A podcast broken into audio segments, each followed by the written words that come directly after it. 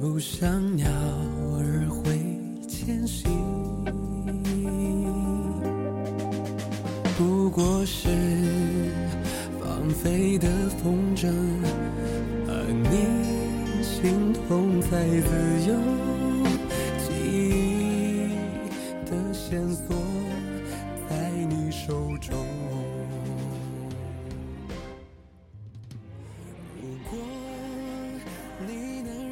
我们总想把日子过成安生，活着活着却都变成了七月，最后七月有了安生的影子，安生过上了七月的生活。不知道未来会如何，但总是要有勇气把生活过成自己想要的样子。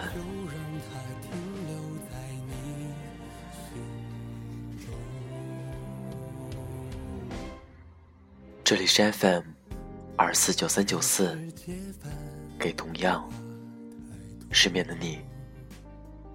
最近由于换季，所以过敏很严重，最近的节目可能鼻音会很严重，希望大家多多包涵。今天继续为大家带来安妮宝贝的七月与安生，希望我的声音能在你失眠的夜里带来一丝温暖。晚安，陌生人。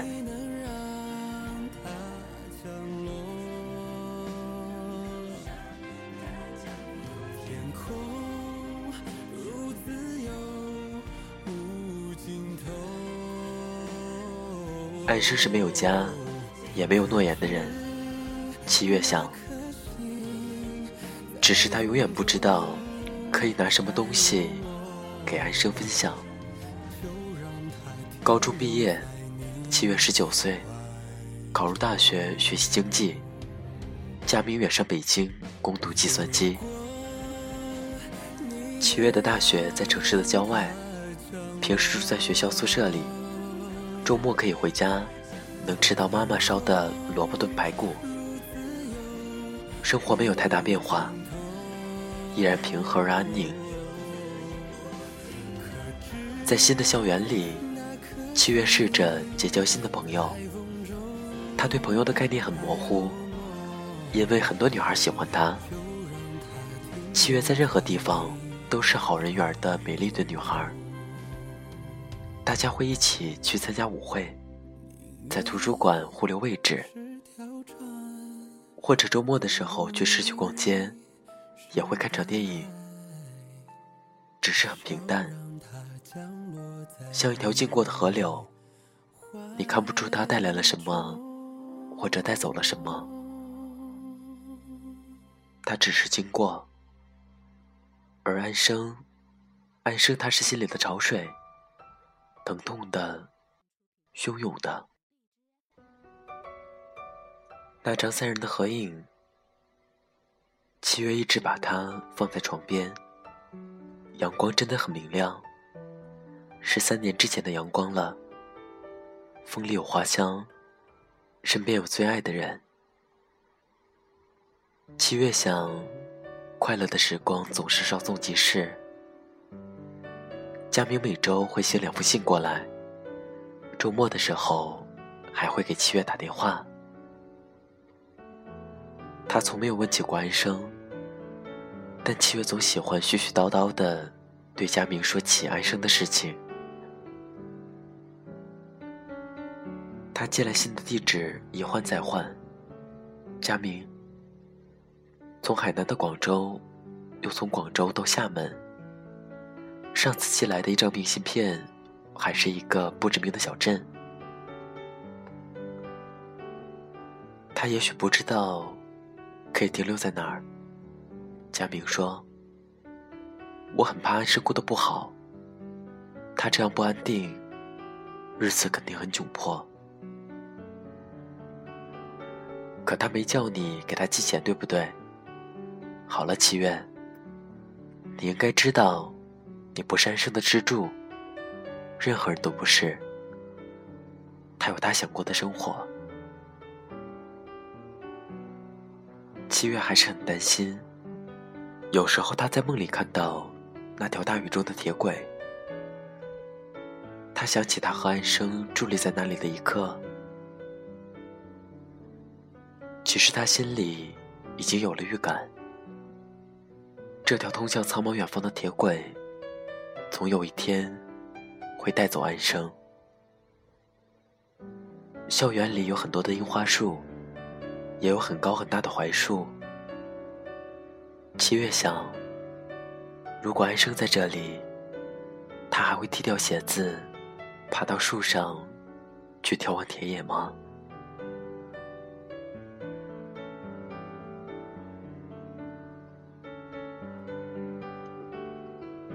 安生坐在大樟树最高的树杈上，空旷操场上回旋的大风把她的白裙子吹得像花瓣一样展开。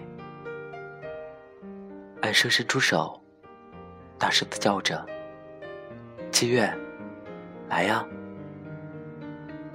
她清脆的声音似乎仍然在耳边回响。七月每次想到这个场景就心里安然。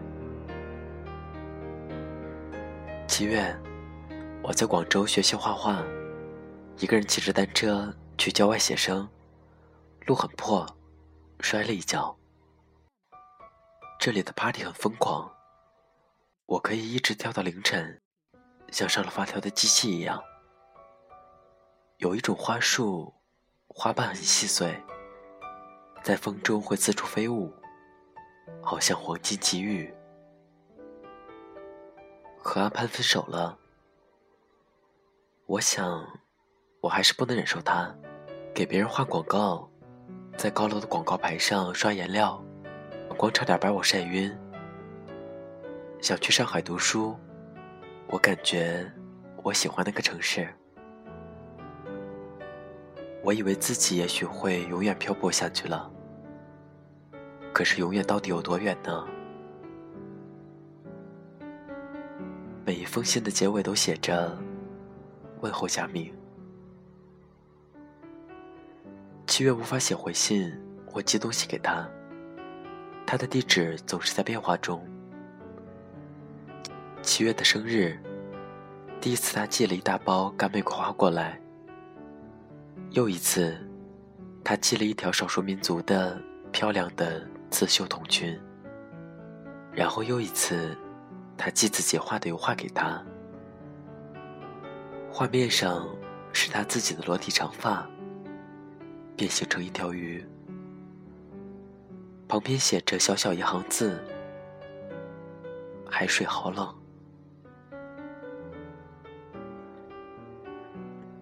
这样安生出去已经整整三年。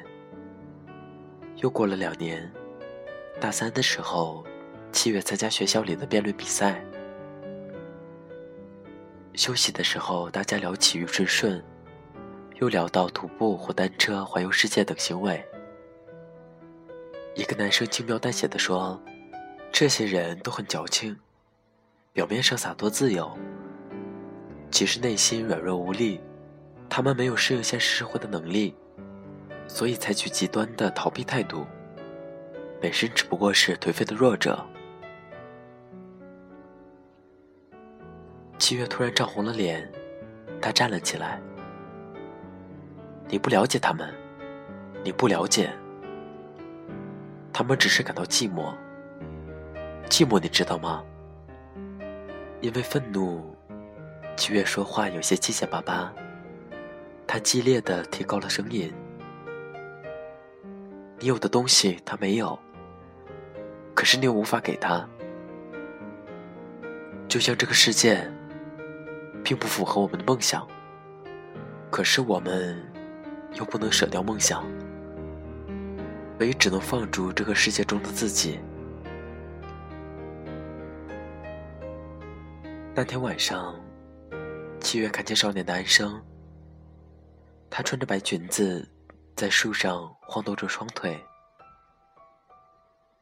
长发和裙裾在风中飞扬，还有他的笑脸，可是七月想，应该有点变了吧？毕竟现在安生已经和他一样二十二岁了。二十二岁的七月，觉得自己都有些胖了。以前秀丽的额脸，现在有些变圆，高了许多。他真的非常想念安生。这时电话响起来，七月想可能是佳明，接起来听，那里是沉默的。七月说：“喂，请说话好吗？”然后一个女孩微微有点沙哑的声音响了起来：“七月，是我，是谁啊？”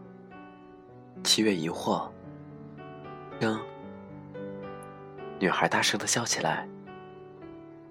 又到了上海，月，请两天假过来看我吧，我很想你。七月坐船到上海的时候是清晨，安生在十六铺码头等她。远远的，七月就看到一个瘦瘦的女孩，这两个麻花辫儿一直垂到腰。买裤和黑色 T 恤球鞋。七月跑过去，安生站在那里对他笑，无感的脸，阳光下褐色肌肤，高高的额头。从小安生就不是漂亮的女孩，能非常东方味道的脸，现在那张脸看过去有了沧桑的美，带着一点点神秘和冷漠，没有任何化妆的，只有眉毛修得细而高挑。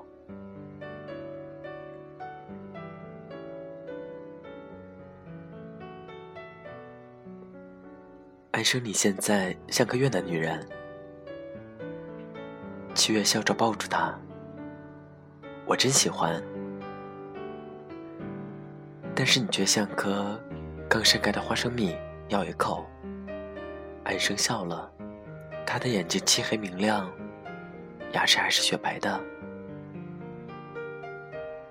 这是七月看到过的树上女孩的笑容。安生真的长大变样了，只有笑容还在。安生带七月回他租的房子，他在浦东和一帮外地来的大学生合租，分担房租。上海的租金很贵，安生说，但他还是把自己的小窝布置得很温暖，棉布的床单、桌布和窗帘，床边放着一只圆形的玻璃花瓶盖的马蹄莲。七月看到木头相框里他们的三人合影照片，安生说，嗯，都不能带走太多东西，但我必须带着他，因为他是我唯一所有的。那时候明，我们都很快乐，对吗？他现在好吗？安生问。他很好，马上就要毕业了，现在西安有一家公司邀请他过去工作，他在那里实习，搞开发。佳明现在是大男人了吧？安生笑。七月从包里翻出佳明寄给他的照片给安生看。佳明穿着小蓝格子的衬衣，站在阳光下，他看过去。安生说，他是我见过的最英俊的男人。十六岁以前是这样，十六岁以后也是这样。你带他来酒吧的那个晚上，他出现在酒吧里，好像让所有的喧嚣停止了声音。嗯，而且他是个认真淳朴的好男人。嫁给他吧，七月，等他一毕业，就嫁给他。可是他很想留在北京发展，我又不想过去。你知道的，安生，我不想离开我的父母家人，还有我们住了这么多年的城市，虽然小了点儿，但富裕美丽，适合平淡生活。你喜欢平淡生活？是安生，我手里拥有的东西太多，所以我放不掉。安生笑了笑，他一直在抽烟，他开始咳嗽。他摸摸七月的脸，七月，你脸上的皮肤多好啊，我的整个脸都被烟酒和咖啡给毁了。白天去推销公寓，只能化很浓的妆，可是我身上的皮肤却像丝绸般光滑。你看，上天给了我一张风尘的脸，它很公平。今天是周六，我们去酒吧喝点什么吧。安生拿出一件黑色的丝绒外套。安生，你不穿白衣服了？七月说，现在只有黑色才符合我这颗空洞的灵魂。安生笑了，然后对着镜子抹上艳丽的口红。他们去了西区一家喧闹的酒吧。安生一直喜欢这种吵闹的音乐和拥挤的人群。他要了威士忌苏打，不断的有人过来跟他打招呼，嗨 Vivian。 七月看着安生手指上夹着香烟，在几个老外面前说出一连串流利的英文，然后和他们一起笑起来。七月摸着自己杯子里的冰水，突然他发现他和安生之间真的已经有了一条很宽的河。他知道站在河对岸的还是安生，可是他已经跨不过去了。七月看着自己放在吧台上的洁白的手指，他们的生活已经截然不同。一个穿蓝衬衣带黄领带的瘦小的中年男人挤过来，对安生笑着说了些什么。安生应了他几句，然后回来了。准备在上海待多久？安生，七月问他。来上海主要是想挣点钱，最近房产销售形势很好，当然还是要一路北上，然后去兴安岭、漠河看看。不想去西藏寻找一下画画的灵感吗？不，那片寂静深蓝的天空已经被喧嚣的人生污染了，而且我已经放弃了画画。为什么？你一直都那么喜欢画画。你生日时送给你的画是我的终结。这片寒冷的海水要把我冻僵了。安生又喝下一杯酒。你呢，七月？你还写作吗？以前我们两个参加作文比赛，你总是能获奖，而我的作文总是被批视为颓废、不健康。安生笑，可是我觉得我比你写得好。还喜欢海明威吗？我在旅途上阅读他的小说，他给了我最大的勇气。我一直想知道他把猎枪伸进自己嘴巴的时候，他的脑子里在想些什么。然后我也开始写作。七月，我一直在稿纸上写，也许哪天某个书商会让我出版这本书。我们被剥丢弃的东西太多了，写作是拯救自己的方式，上帝应该不会剥夺。又是一阵喧嚣的音乐，舞动的人群发出尖叫。我走遍了整片华南、西南和华中，几乎什么样的活我都干过，在山区教书，在街头换人像，在酒吧跳艳舞，在户外画广告。有时候一个人在一个偏僻小城里烂醉三天三夜都没有人知道。我已经忘记了自己的家在哪里，早就和母亲断绝了关系。我想我的家是被我背负在灵魂上面了。可是有时候灵魂是这样空，有时候要这样重。安生幼小，他快把一瓶酒喝完了。为什么不找一个爱你的人，安生？这个男人一直想带我出国，是我在打工的房地产公司的老板，正和老婆闹离婚。安生喝完杯子里的酒，又推给吧台里的酒保，让他再倒。这个男人都可以做我爸爸。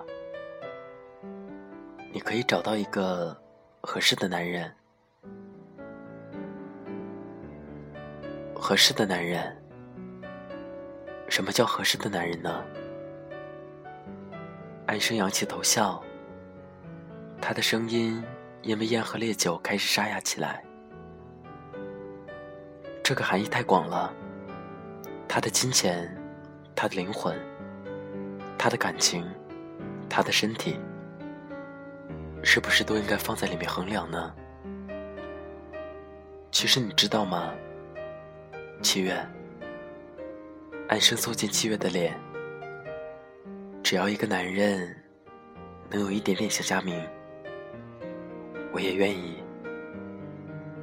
可是这个世界上没有比佳明更英俊、更淳朴的男人了，我们都只能碰到一个。安生，你醉了，你不能再喝了。七月把酒杯推给酒保，示意他收回。不，我还要喝，我还要喝。安生扑倒在吧台上，只有酒才能让我温暖。七月，你以后当我死了吧，我不想再看到你了。为什么这么多年我还会想起你？可是我不愿再想你了，我又要走了，我好累，我无法停止。安生大声地叫起来。七月含着泪奋力把安生拖出了酒吧。外面的风很冷，安生跪倒在地上开始呕吐，他的玉坠子掉出胸口来，那根红线已经变成了灰白色，在洗澡的时候他都不肯把它取下来。相见的唯一的一个夜晚，安生因为喝醉睡得很熟，七月失眠却无法和安生说话，只能一个人对着黑暗沉默。他们还是像小时候一样并肩睡在一起，可是安生再不会像以前那样爱娇地搂着她，把头埋在她怀里，把手和脚放在她身上。安生把自己的身体紧紧地蜷缩起来。整整六年，七月想，许许多多的深夜里，安生在黑暗和孤独中，已经习惯了抱紧自己。她已经不再是那个会在七月怀里痛哭的少女。二十三岁到二十四岁，七月毕业，分到银行工作，安生离开了上海，继续北上的漂泊。佳明毕业，留在西安搞开发。佳明，你回来好不好？七月在电话里对佳明说：“我们应该结婚了，为什么你不能来西安呢？”七月，我只想过平淡的生活。佳明，有你，有父母弟弟，有温暖的家，牛的工作，有安定的生活，我不想漂泊。七月一边说，一边突然在电话里哭了起来。好了好了，七月，别这样。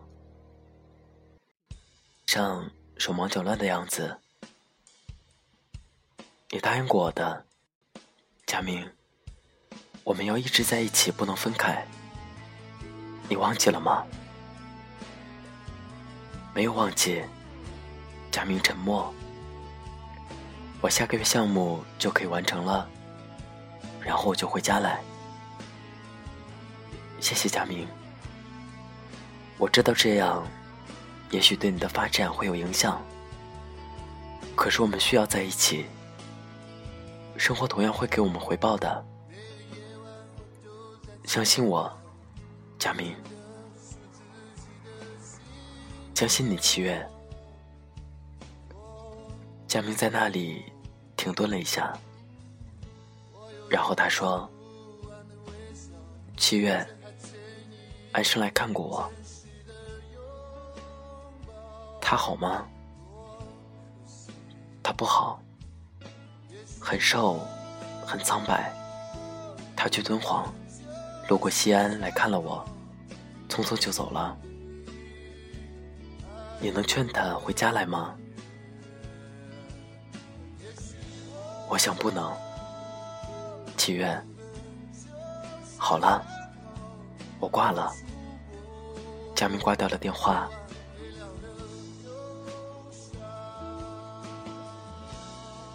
七月与安生的结尾将在下期节目中为大家带来。